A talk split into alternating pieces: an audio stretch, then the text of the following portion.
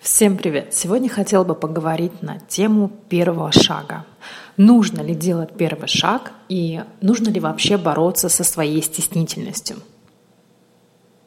Мне кажется, в школе у меня пришло, когда я переехала в Россию в, в классах с 8 по 11, у меня как раз появилось то чувство, та, та внутренняя неуверенность в себе и то чувство, которое можно назвать стеснительностью. Я считаю, что в большей части своей стеснительность — это про неуверенность в себе.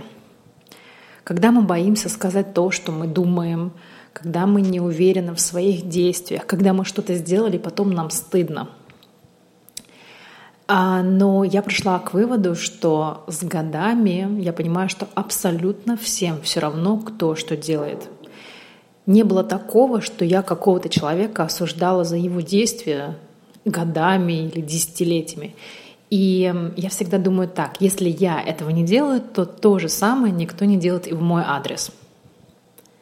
Поэтому, если даже что-то вы сделали, никогда не смущайтесь, это нормально. Мы не идеальные существа, и всегда можно совершать какие-то небольшие или большие оплошности. Эм, это не так страшно. Хотела бы развить тему первого шага. Нужно ли делать первый шаг на своем примере? Я буквально вчера была на интервью, и, наверное, как я вообще, как я пришла к этой мысли, что мне необходимо дать интервью журналу. Было дело так. Два года назад моя коллега сказала, что ей интересно есть у нее подруга, и этой подруге, она редактор журнала, ей интересна тема поговорить на тему с человеком, который приехал, вернулся в Россию из-за границы.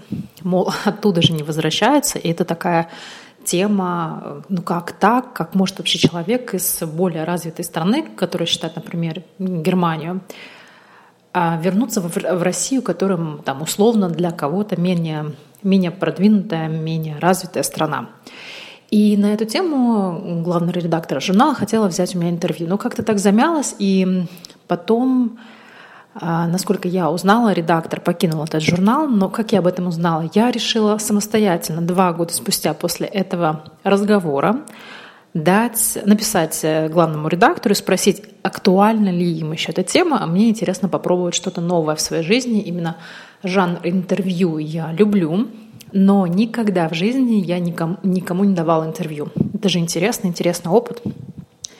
Так вот, я написала главному редактору журнала, узнала, что она больше не работает в этом журнале.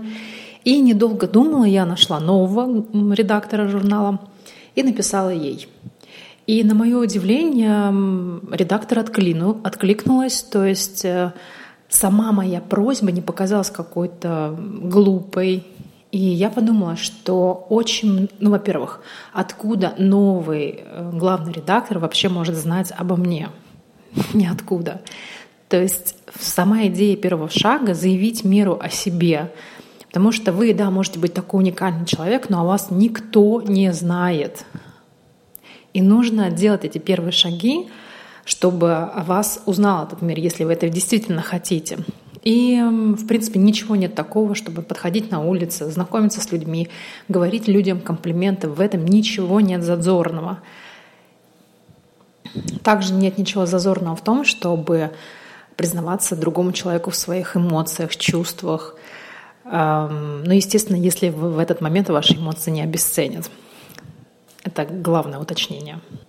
Так вот, я хотела бы резюмировать вышесказанное, сказать, что не нужно быть стеснительным, это непродуктивно, неэффективно. Нужно стараться делать первые шаги, если вы хотите чего-то достичь, и этот шаг может привести вас к цели, то нужно это делать.